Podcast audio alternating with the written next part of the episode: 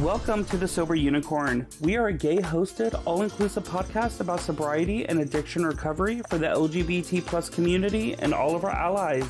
I am your host, Holden, and thank you for joining us today. Hey, hey, hey, everybody, it's Holden here with the Sober Unicorn yet again. I hope everybody's doing well, and if you're not having a good day, hopefully it does get better. Um, so today is going to be a little different. Um, Daniel is joining us today, and Daniel um, was on, I don't know what episode it is, but it's one of the episodes um, here on the podcast. Um, and me and him have been in contact over the next, the past few months, ever since meeting at, uh, kind of meeting and passing at the Big D Roundup. I'm in Dallas, Texas, and he has actually requested to interview me, which is going to be kind of an interesting turn for everybody listening. Um, so everybody say hello to Daniel. How are you, Daniel? I am doing okay. I'm better than I was this morning when we were communicating. Good. Um, but I'm but I'm doing just fine. How are you? I'm doing good. You know, today, like uh, today's my day off, so I've had this my second recording of the day. I had two cancellations, but I was able to get like somebody in really quickly. Um, and she was awesome, and just kind of been cleaning, um, just doing my house bitch duties, as I would say. Yeah, I need to do some of that myself. It's I'm preparing to move. I'm going to be moving um back to San Antonio um in January. Mm-hmm. So I w- I decided against Atlanta, decided against Chattanooga, and definitely don't want to go to Dallas. oh. Okay. There's too much Dalitude over there. No, I'm kidding. Um, well, no, I mean San Antonio's home. Um, even though I go there and after a few weeks I get super tired. I mean, after a few years, I'm like, oh, San Antonio. But then I've lived in California, I've lived in Fort Worth, I've traveled, and it's like every time it's like, oh, I want to go back. I miss the people. I miss friends that I've had for 10, 15 years now. Um, and so I just think it's like time for me to go home and get settled and hopefully find me a man that'll deal with all my crazy. So, anyways, but I mean, I know the episode is about me, but I will hand it over to you and um, let you take control. Um, even though you're not daddy today. all right. Well, thank you. And um, so, like Holden mentioned, my name is Daniel, and I am a member of a 12 step um, fellowship. I myself, I um, I have been sober for a while, and um, I uh, use the 12 steps to maintain my sobriety. That's a choice that works for me. Um, I understand that there are many avenues to sobriety um, and many types of sobriety for people that suit their lives. Um, and I respect all of those. Um, we'll kind of make those types of things clear at the top. However, um, my my experience um, comes from 12 step basically because that's this is what my experience is. Um, so the the questions that i may ask at some point i don't have anything planned but we're just gonna have a discussion and, and the, the questions that i may ask they may come from you know kind of slanted from a 12 step point of view but that's why. Um, there's no gotcha questions. Um, this is your life. There are no right or wrong answers. Um, this is your path your journey and you know who's to say, you know, that it's wrong? So just kind of wanted to lay that out right off the top. Um, so what's been going on with you? I know a couple of episodes ago, um, you you you had a situation that you shared with the listeners. Um, so what's been going on since then? Oh goodness gracious! Um, so of course, um, I know what episode we're referring to. It's probably the relapse episode. Um, that happened i believe it was september 7th that relapse. Um i was i would say a month and a half sober almost.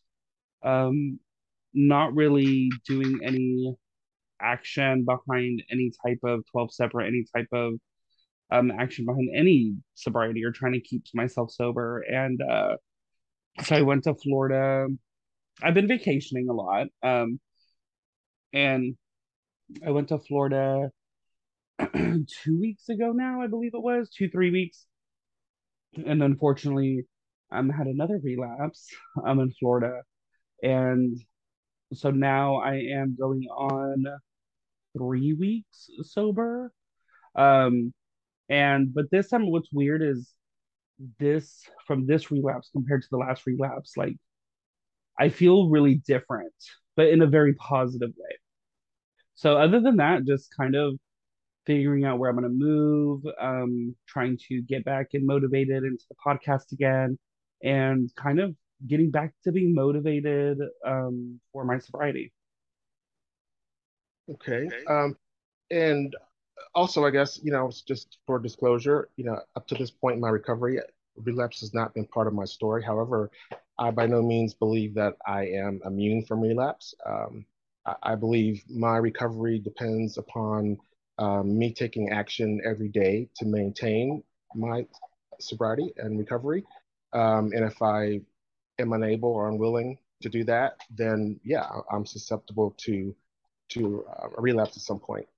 Um, so now that you've had a little time, a little distance from both incidents, do you have any insights about what led up to either or both or? Mm, um yes and no. So do i do i know the reason i was finally like oh let's let's smoke some meth and snort some li- lines of coke? Um no but leading up to it um i of course went through a 12 step fellowship and um for my first solid three to four months, I was super gung ho sobriety. That is kind of my was my entire focus, and I faked it till I made it. Um, especially when it came to the higher power situation, and I thought, well, if I just fake it, it'll come reality eventually, and it and it didn't for me. Um, we as gay people deal with a lot of trauma, um, growing up in a church or just kind of distancing ourselves from a religious past and so I kind of was like, after four months of sobriety, I was like, ooh, I got this shit. Like, I hadn't drank, I hadn't used. And so I felt that I could do this on my own, but also keeping the connections and the fellowship involved and still checking into meetings um, here and there. But after getting terminated from my job, um, it's kind of school got a little hectic as well. So I my meetings, I was trying to get to like two to three a week, and now it became one a week, once every two weeks. Um, and when the first relapse hit, I feel it was very much so I had zero direction. Like I had lost motivation and sobriety. I had lost my job. I had dropped out of school. I mean, everything that was going for me kind of was starting to fail and fumble. Um, and I wasn't using the tools that were provided to me to help me get through that and that's why um, I chose to use the first time. Um, the second time here in Florida. Um, okay, well, you know, let's let's let's stop with the first time, okay? Mm-hmm. Um, because you you shared a lot there. Um, so the first time, you know, and the other thing too is like you shared at the top, you know, we have been in communication for a while now since the Big D Roundup, which was back in the end of May. Um, and, and, I think we know each other rather well. I mean, you know, we speak very candidly to each other. Um, and and so I remember when you shared with me about losing. Actually, I remember you shared about you had an incident with your manager, and I didn't say anything because it wasn't my place, you know. But in my mind, I was like, "Whoa, red flag!" Right? Um, and then um, and then very shortly after that you shared that yeah you had been asked to resign and i was like oh no um, because I, have been through something similar um, a couple of years back and i i knew i knew that it was the hardest test of my recovery because it was so scary the the uncertainty of of being unemployed was terrifying and it tested me to the core um, and I think I kind of talked with you a little bit, a little about that back then. Um, you know, um, and so yeah, and then I remember asking you once. I don't know if you remember this. Um, we were just chatting one day, and I said, "So, what are you doing to stay sober today?" You remember me asking you that? You did, and I probably said not a damn thing. Yeah, pretty much. And then I was like, oh, okay. Um, you know, and that's a question that my sponsor um, started asking me way back, right? Um, because, you know, like I said, for me, recovery is an action. I need to be doing something um, to maintain my recovery. And and um, and yeah, so honestly, that was another red flag. But okay.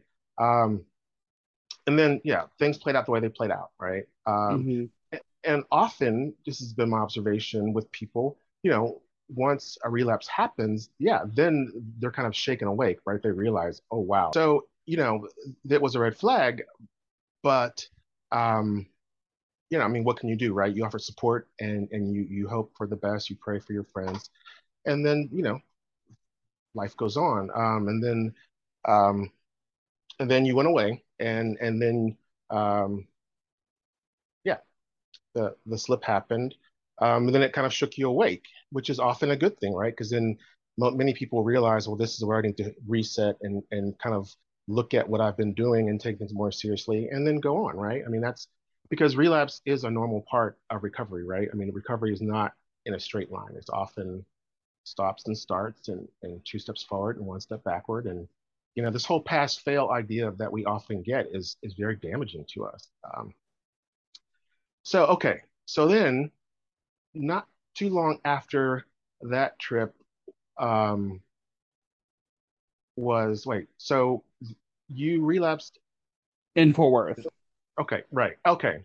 And then you had a trip coming up shortly after that, right? Correct. I went to Florida. I went to Fort Lauderdale.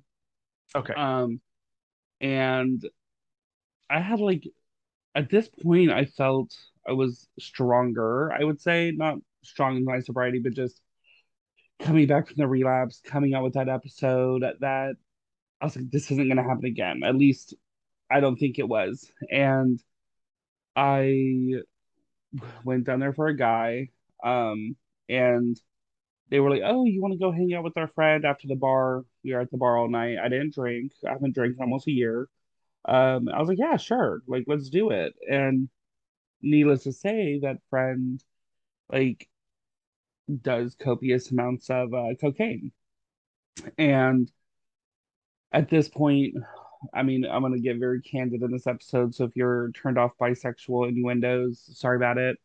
Uh, but penises were out. Um, a lot of sexual things were going on, and cocaine started flying. And so I was like, but fuck it. Um, because I think at this point it was, I mean, we're late at night. I'm exhausted, but it's like I don't want to not be included, but yet I also knew what the repercussions were. Um, so I was like, screw it. And I think it was also because I wanted to sleep with my the guy that flew out there, his friend, and his friend is the one that was providing. So I do it. We all, of course, are awake. I mean, we're up roughly to like six in the morning, um, and all playing around with each other. And then that was a Friday night.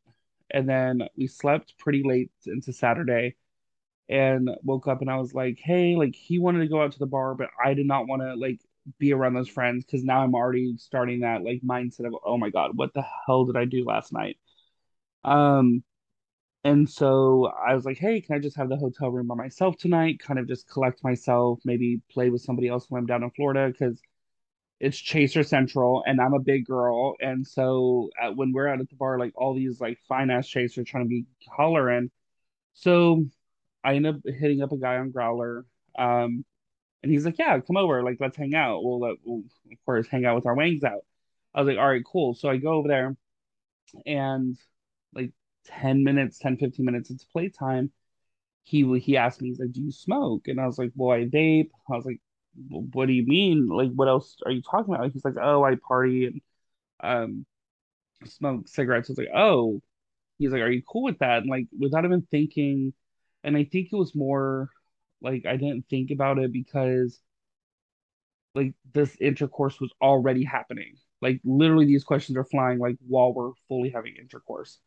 Um and so he gets up, pulls it out, and Next thing you know, I'm uh, using. Um, and the thing is with that um, certain substance, when I use, I become very insatiable in the sexual aspect. So after him, I go back to the hotel and I end up sleeping with like probably six more people throughout the night, six plus people. I don't really recall a lot of it. Um, and of course, coming back, um, I ended up, of course, staying awake all night Saturday night, um, into Sunday, actually calling into the hotel to check out an hour later because I had somebody in the room. Um, and I get home and come to find out the person that I flew to go see had a boyfriend the entire time. And every night we were going to sleep in the hotel room, he was leaving the room and going home to his boyfriend. And then every morning when I was waking up and I was like, Where are you at? He's like, Oh, I had to go to the dispensary or I had to run an errand. I'll be right there. Um, because he booked a hotel like two miles from his home. And which made me then at this point feel completely manipulated, used, taken advantage of. Because yes, it was still my choice to use, but this individual saw the struggle that I had mental health wise after the first relapse. Um, and he saw the pain that I went through, and he still chose to take me to a friend's place that he knew narcotics were going to be at.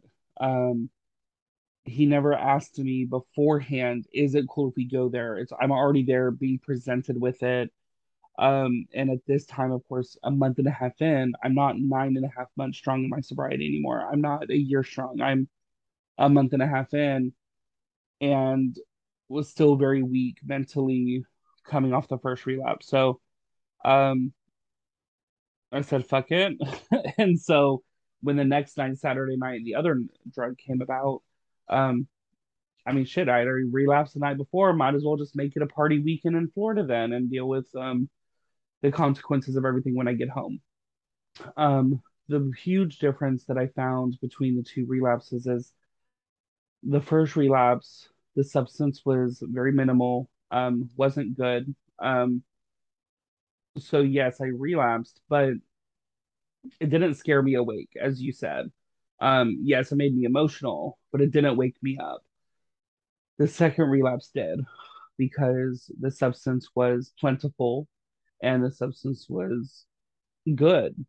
And that's what scared me because I got that feeling back that I haven't had in a year.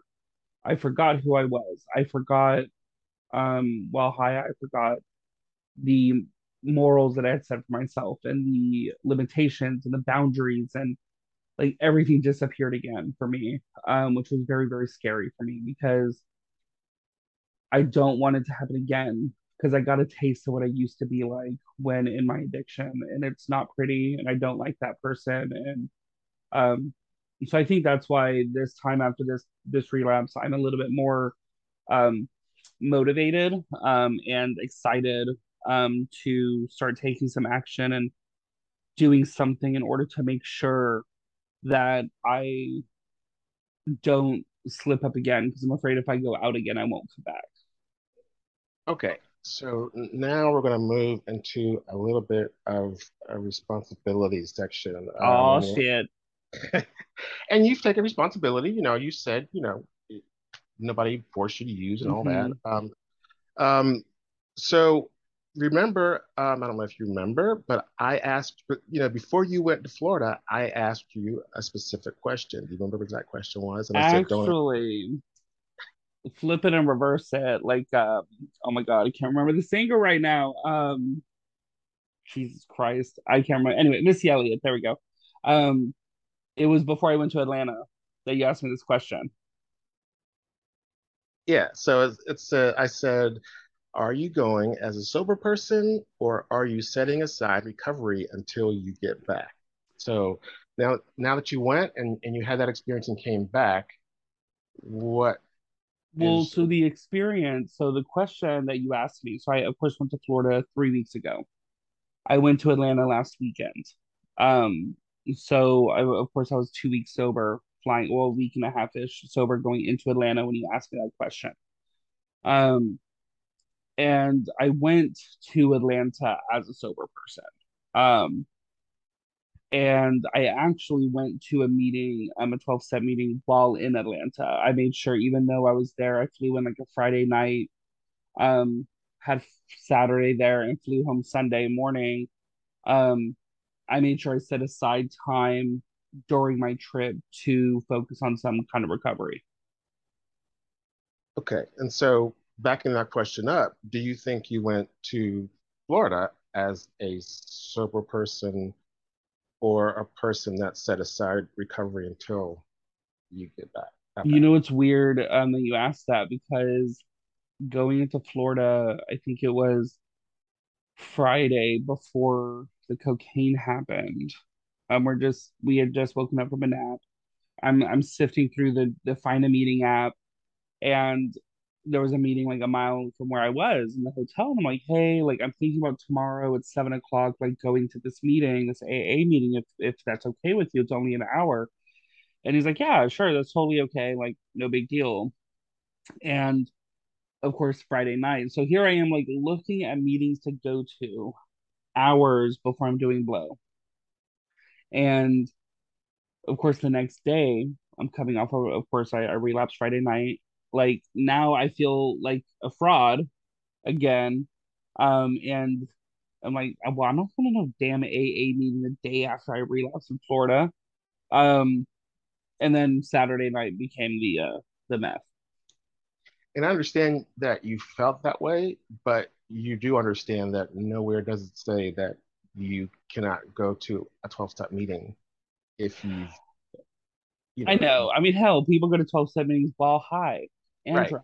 Um, right. It's. Uh, and, I'm, I'm, just, I'm, just, I'm just making that distinction. I mean, because that's people often feel that way, but I just kind of want to just kind of said that, yeah, I mean, a 12 step meeting is always available to anyone, right? I mean, but oftentimes because of our own kind of shame or guilt or whatever, we block ourselves off from from that that that source of of help, right? Um, um, um so I think it's more or less when I reestablished, I wanted to reestablish my home group um, with the people that I've surrounded myself with in recovery this entire time.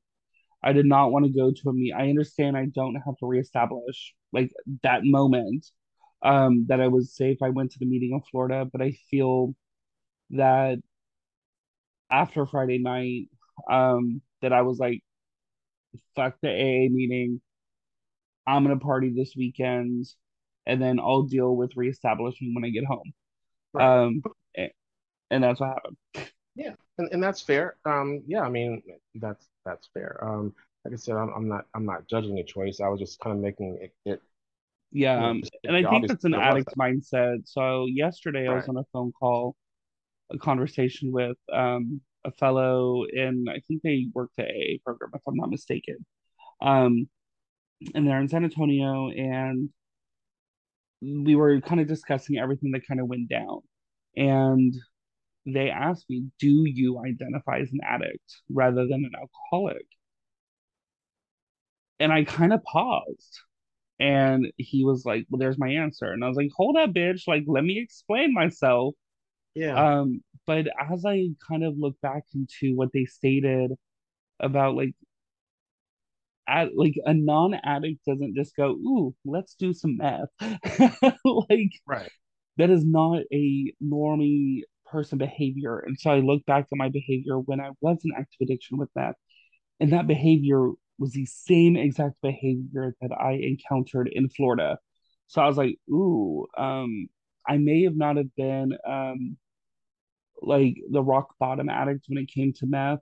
Um, but I was still an addict nonetheless. You know, it's funny because to me, addict and alcoholic are synonymous. I mean, if I'm at an AA meeting, I'll say alcoholic, but if I'm at an other meeting, I'll say an addict. And it, to me, they're synonymous because I can be just as obsessed about alcohol as I am about drugs, as I am about men, as I'm about a number of things. But yeah, it's, it's synonymous for me. Um, so, okay. So, um, going back to responsibility. So, do you feel Okay, so you were upset because this person that you went to see um, misrepresented themselves, and you found out some some some uncomfortable things, some awful things, really, and you felt used, and then um, and then you acted out based on that. How do you feel about that choice now? Well, the acting out, like the, I didn't find out about the whole being lied to until after I was already back in Texas. Um, yeah, so it was, it, I, I think after the, I felt that in order for me to sleep with the friend of his that was there at the house, that I had to partake in a way. Um, or that I just wanted to be a part of the good time, that like everybody's sitting here drinking, everybody's doing blow, and here I am just like la ti da di da sober person. Um, so it's it, so it's so important though that I have to make sure that I have to be super mindful on who I surround myself with. right. So how do you feel now about the knowledge that this person who you had chatted with online for a period um, seemed seemed very seemed caring, seemed interested, seemed to want to spend time with you, was then just so kind of indifferent about you being around narcotics, knowing your history. Um, it just shows me that that person is just as sick as I am. Um, I think that I, I can't fault him um, because I mean he we his he smokes weed from my understanding he does other stuff unbeknownst to me he's never told me anything so I can't fully say whether he is or not but um the thing is an addict's an addict whether it's marijuana whether it's alcohol whether it's meth whether it's cocaine um is still an addiction and I think um at the end of the day he was worried for himself just like when I go out and I was on meth and I go blow through 12 men in a weekend sleeping with them I'm doing it for selfish reasons. Um, and his selfish reason was to have a guy that he finds very attracted to to fly in for the weekend for a sexcation. Um, he didn't really care um, about me nor the journey that I was on, um, as long as he got what he wanted from it. So do you feel that you that by not taking responsibility for your own recovery, you you you gave him too much power? Yes, um, because when it when the moment cocaine was pulled out, I should have said, "Hey, I need to go." Um, if you want to stay, go ahead and stay, but I'll get an Uber or whatever. Like But I, at the end of the day, I'm the only one responsible for my own recovery and saying no and choosing not to use. Um, right. and I feel I put that in somebody else's hands, um, and expected them to have the same, um, like recovery, not the same recovery journey, but put it in their hands in hope in hopes that they would have the same um, respect for my journey that I tried to have. Um, so yeah, I mean it's it's entirely my fault. Um, but And it's not about blame, but I mean, really, yeah, so what, so do you think that your desire to have this sexual encounter with this this other person was the the tipping point? Like, do you think if the uh, that third person was someone that you were not interested in, and the whole thing had gone down the same way, do you think you would have said, "Oh, the fuck is going on? I'm out," or do you think it still would have gone down the same way? I don't think so. Um, I I really don't. I don't think if I if I did not find that other individual attractive, I don't think I would have did it because for me, when it came to multiple partners at the same time, um, during my my the last six years, it's always been under the influence.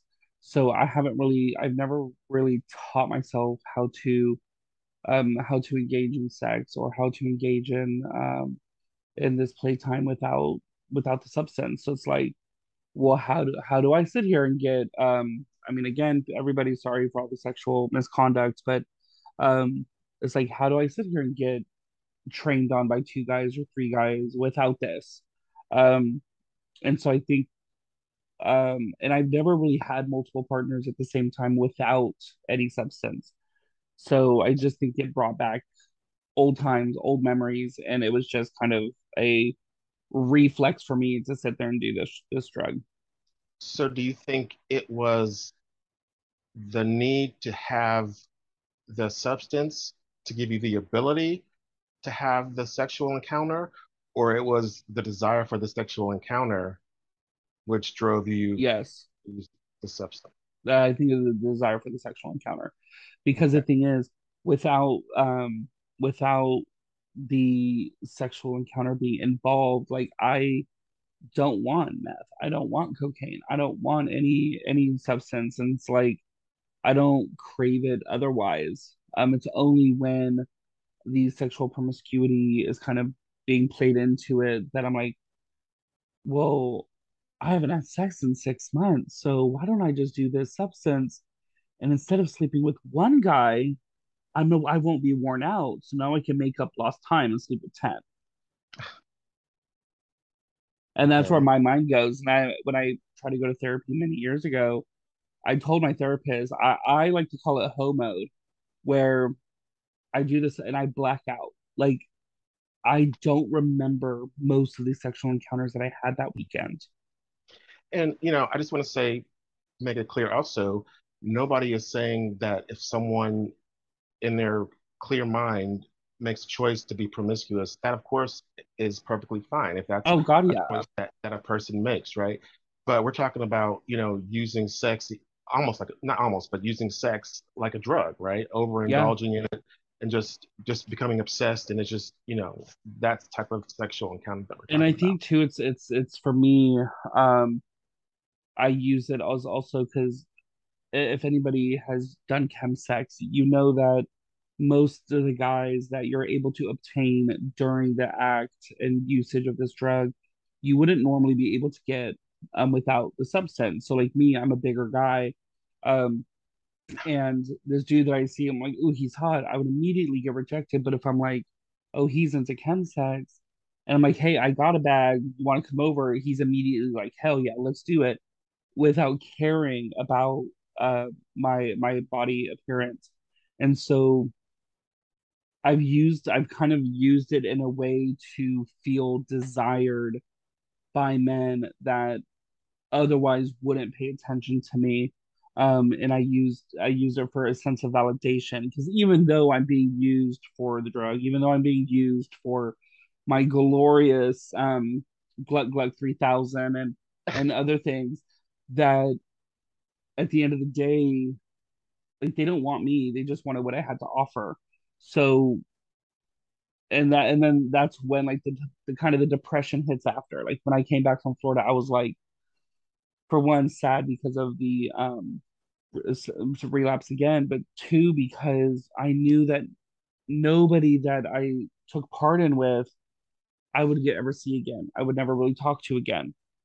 And so i literally gave up a month and a half worth of sobriety again for um, a quick weekend of feeling wanted, I would say. And see, now I know this is about you, but just um, for just a brief moment, you know, um, it, I've I've been through phases where I've been, and this is in recovery. I've been through phases where I've been promiscuous, um, but recently, like in last couple of years, um, it's been almost the opposite. And it's not that I'm it's not that I'm not willing to be promiscuous, but I I feel like I want someone to see me. Um, you know, just having the like the anonymous or barely, you know, speaking one, two, three is just not enough for me anymore. Um, so I can relate to feeling like that because I almost feel the same way. It's like I feel like I can kind of like lure them in with my physical appearance, but they're not really interested in me as a, as a person, the person that's in there. They're just kind of wanting this shell. Um, and Mm-hmm. that and that kind of turns me off. And that's why um, I have had so few sexual encounters because I want someone to see me. Now, if I, if there's anyone out there who can see me, um, no, seriously, if I meet someone like that and we can, you know, because like a fuck buddy is is fine, but I always only get the fuck part. I never get the buddy. so you know, if I See, was no, able to me and you were buddies, but we're missing the other part. No, I'm kidding. but if I was able to have that type of relationship, I would be wild. I mean, because honestly, in recovery, I feel freer sexually than I did before because um, I'm I, like who, who I am now. Um, I'm more in touch with my authentic my authentic self. I'm able to be present in all these things, um, which makes me more powerful sexually, but not in an anonymous for me, not in an anonymous kind of random setting. So, And what's um, crazy though is I I don't desire to have multiple partners, and that's like I like I I mean if anybody listens that wants to holler, say hey girl, but no, um I like I desire a partner in marriage and settling down and living that like old life where you're just like chilling, watching TV, just bullshitting with each other, and it's like I don't understand um like why those two go so hand in hand for me, but yet it's so far like the whole meth and sex, like, but it, that's so far from what I actually desire and want. I just like I would just like a partner and feel wanted from that partner and desired and not um that I'm just another hole for them to use or another checklist on their fucking Grindr profile. So yeah, it's it's crazy. Um whole another podcast. But yeah, I mean, I, I completely agree.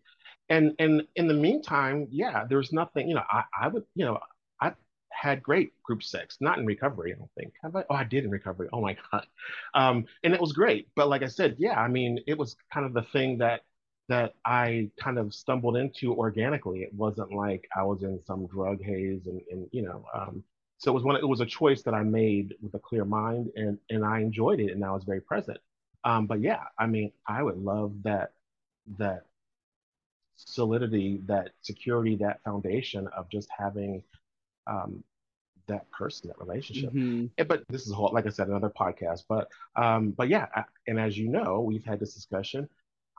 At my age, um, I'll be 55 next month. Oh, that's it. I Um, thought you were older. oh, girl, cut you. Um, you know, I'm coming to I'm coming to ta to peace with the fact that the possibility that I may not have another serious relationship. You know, lots of people are interested, so don't feel sad for me, right? I'm I'm holding up pretty well. Um, but like I said, lots of people want to play, but not many want to stay. Ooh. So, but anyway, let's we, we've kind of strayed. Um, Yes. um, so now that you've gotten some good information, right? So, because like this is the other thing, a lot of times when we go through these situations and relapse happens, because it's a part of recovery, does it have to be? But it, but it definitely is. This is still valuable information, right? So you've gained valuable information.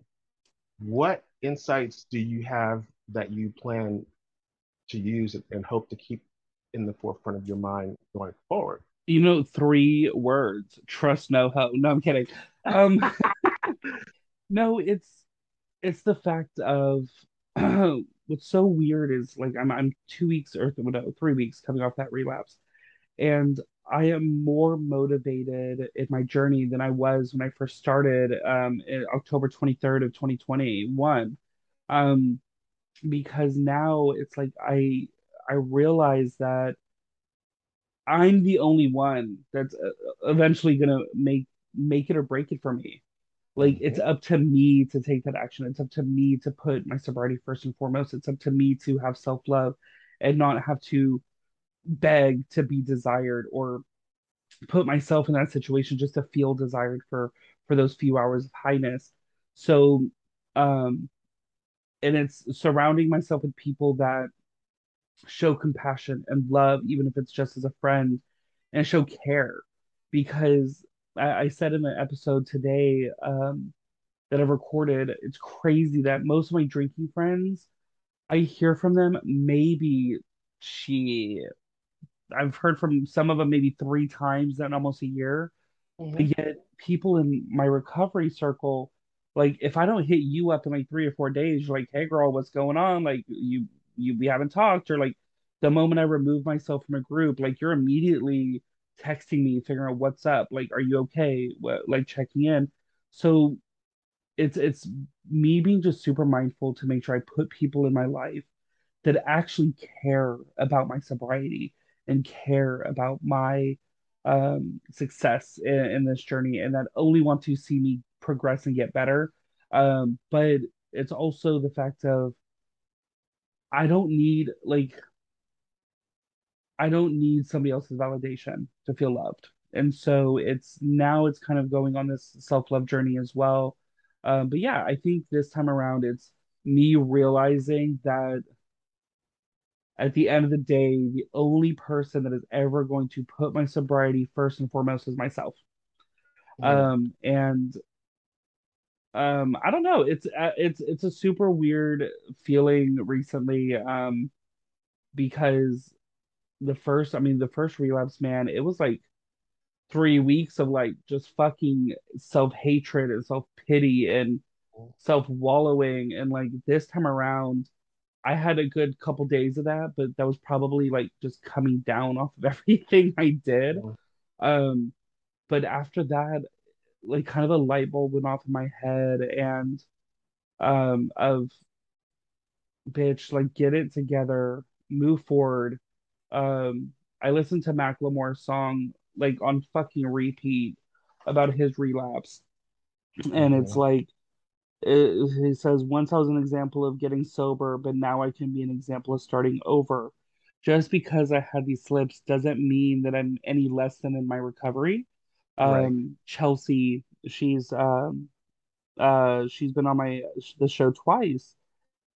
When I she chomped me a new one. I this is after my first relapse. I said I only have 30 days, and she like popped off on me about don't you ever dare say only in front of your sobriety time because she goes, there are people that, for one, can't make it to 24 hours, can't even get mm-hmm. that.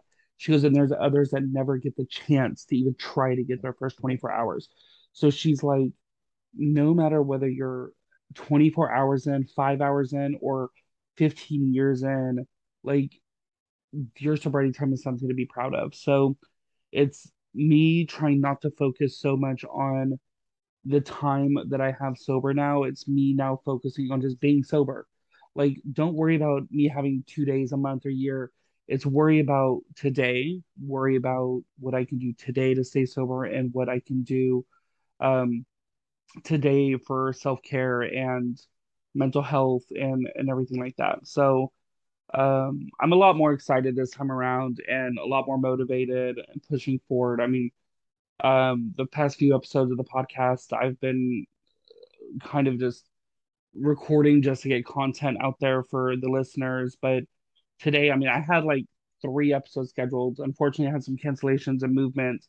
But this is, I was able to record two episodes today, and I was actually like excited. Woke up early, wanted to record, um, was excited to talk to the people, um, and just and super excited to talk recovery again. Um, and I think uh, hopefully the listeners can tell the excitement. Um, I understand the first 40 minutes of this episode were kind of um sad, unfortunately, but guess what? Like sometimes recovery is not all sparkles and unicorns, um, as Right. the as um Sky said in the previous episode, if you've listened, but um sometimes it's sadness and tears and emotions and and everything and it's just i'm grateful to be able to have the two weeks or three weeks over that i have now and um grateful that even though i did relapse and it sucks um that hopefully somebody i encounter a year from now five years from now in my journey and they slip up again or they slip up um and they're thinking about leaving any program or they're thinking about just saying fuck the entire sobriety thing i can be like girl look here, motherfucker. Like I did the same thing. Like, um, don't worry. Like you can find, and that's what Chelsea's episode is about. Is you can find success in sobriety after a relapse. She relapsed three years in, and now she's over seven years sober. So it's yeah, I'm just excited, and I'm excited to see what this next part of the journey is going to take me. And I feel that my relapses and the lessons learned within those relapses will really benefit me in the future and benefit my relationships and um my sexual conquests. I mean, so who knows? There could be a train ran on me next week, and but I'll be sober this time. Yeah, I mean, just like I said, you know, the main thing is is to um, make sure that that recovery is a priority, um, and and that it is it is kind of sitting center stage in your life, um, regardless of what's going on. Um, because I know for me, it's the foundation that everything else is built on. I know you hear that a lot in different recovery spaces, but for me, it's true. Um, because if I'm not at my best, um, my authentic, my most authentic, then I'm not my most effective. I, I can't reach the most people. You know, I can't help be the most helpful. Um, and and yeah, I mean, so that's really what it's about. Um, and talking and, about being authentic, I think, like I said earlier, like at the beginning of my sobriety time, I was like, I faked it. So I was not even authentic to myself, to my sponsor, to anybody in recovery. Really, I just lied my way through and I think that that's why this time in the relapses and being I, I'm trying to be as transparent with myself, with my listeners, and with the people in my life as possible because you can't build your success off of lies and deceit and um, self deception. You have to build it off of transparency and honesty and um, and and truth. And you know, I do want to say this also, right? so I came into the rooms when I was 48, right? I had a lot of time to try and work this thing out on my own, right? If, if I could have found a way to drink and use without burning down my life, I would have. When I finally got to that place where I just said, I cannot do this anymore, I was 48. I was out of ideas and solutions and I was ready to try something else. You guys, lots of people are much younger. And so I applaud people who are younger because it's much harder because I know you haven't had the experience of life that I've had of trying, right? So, I mean, that's kind of the first essential question of, you know, do I want to be sober, right? And if I want to be sober, why do I want to be sober, right? I mean, and this is something that we that one needs to ask themselves. This isn't something that, you know, you need to, you know, talk about necessarily, but you need to know, right? Because you know, maybe you're just wanting to be sober to please a man, or maybe you're just wanting to be sober to keep a job, or or maybe you're wanting to be sober because you can't see yourself living the way you've been living up until now. Any of those reasons can be valid, but they need to be your truth. Um, because trying to live someone else's truth to be sober won't work.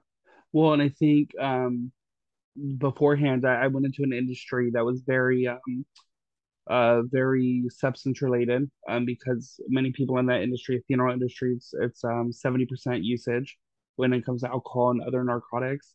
And so I felt that that's why I needed to get sober the first time was I'm going into this industry before I dive headfirst in. I need to get sober and get a, a control of this. But now that the relapses have occurred, it's now like I'm now doing it for myself because I've seen how I am nine months sober, and I saw how I was these two times that I relapsed, and I don't like the person that I saw, and it's like I don't want to become that person um mm-hmm. again, and so now I think it's this time it's not about longevity in your career; it's more about just wanting to be a better version of Holden and be a better version of myself, and but and like you said, you got sober at 48, I'm 31, and it's crazy to see the younger generation um, get sober, especially I, I know people in recovery that are 18, 19 years old. Yeah. And it's insane because drugs and narcotics are so much easier to come by. Like when you, like in the 60s, when you were in your 20s. um, no, but it's, Why it's like, um, but like, but, but older generation, it was, it was easy to come by like um freaking weed, but like I I can't imagine tr- in the 80s or 90s trying to find meth. Um, I mean nowadays it's freaking go down to Lancaster and Fort Worth and bam, you got yourself some. Yeah, um, you know, and I came I I came up in the club scene, um, and it was mostly cocaine. Um, meth was kind of taboo, and I don't even remember the first time that I saw it. Um, so yeah, it was more of a taboo thing, and I, I didn't even really know like what it was exactly. Um, but yeah, it, it was mostly cocaine. Uh, but I was living in Miami too, so you know. Mm. Um, Florida, uh, man. yeah, uh, the, Miami in the '90s. Oh my God. Um, but yeah, I mean, and and and you know, um, like I said, the main thing is understanding what it is you really want because mm-hmm. your true motive will always shine through, right? um, a person's true motive will always shine through. So we can say whatever we want, but if we really want something else, eventually, you know, our actions will will kind of be pointed in that direction. Mm-hmm. And so it's just important to understand what it is you really want. If you find you're struggling, you know, yeah, sit down and think, what is it, you know, that I'm that I really want? Because clearly, if the words and the deeds are not in line, then there's there's something there, right? Um, and again, that's that's that's personal work. That's something that you know one would have to do uh, with themselves or a sponsor or a therapist or someone else, right? I mean, I couldn't tell someone that, but um, but yeah, and and but once you get to that place where you know what it is exactly you want, then um, you're able to move into that space in a more effective way. So yeah, and I think it's it's important no matter whether you're 12 step recovery or not, lean into somebody else. Like right. find a sober person. Like I mean, there's so many groups on Facebook and go to us like I mean go to the sober unicorns Instagram, find somebody in the the the following list. I mean, just reach out because no matter whether it's somebody's a 12 step program or not, like they will be there to help and talk to you and listen. Right. Um, and that's I, I think many people in addiction is always scared to go to somebody else because we think that our addiction was like the worst. And what, what we've done within our addiction was just so horrid.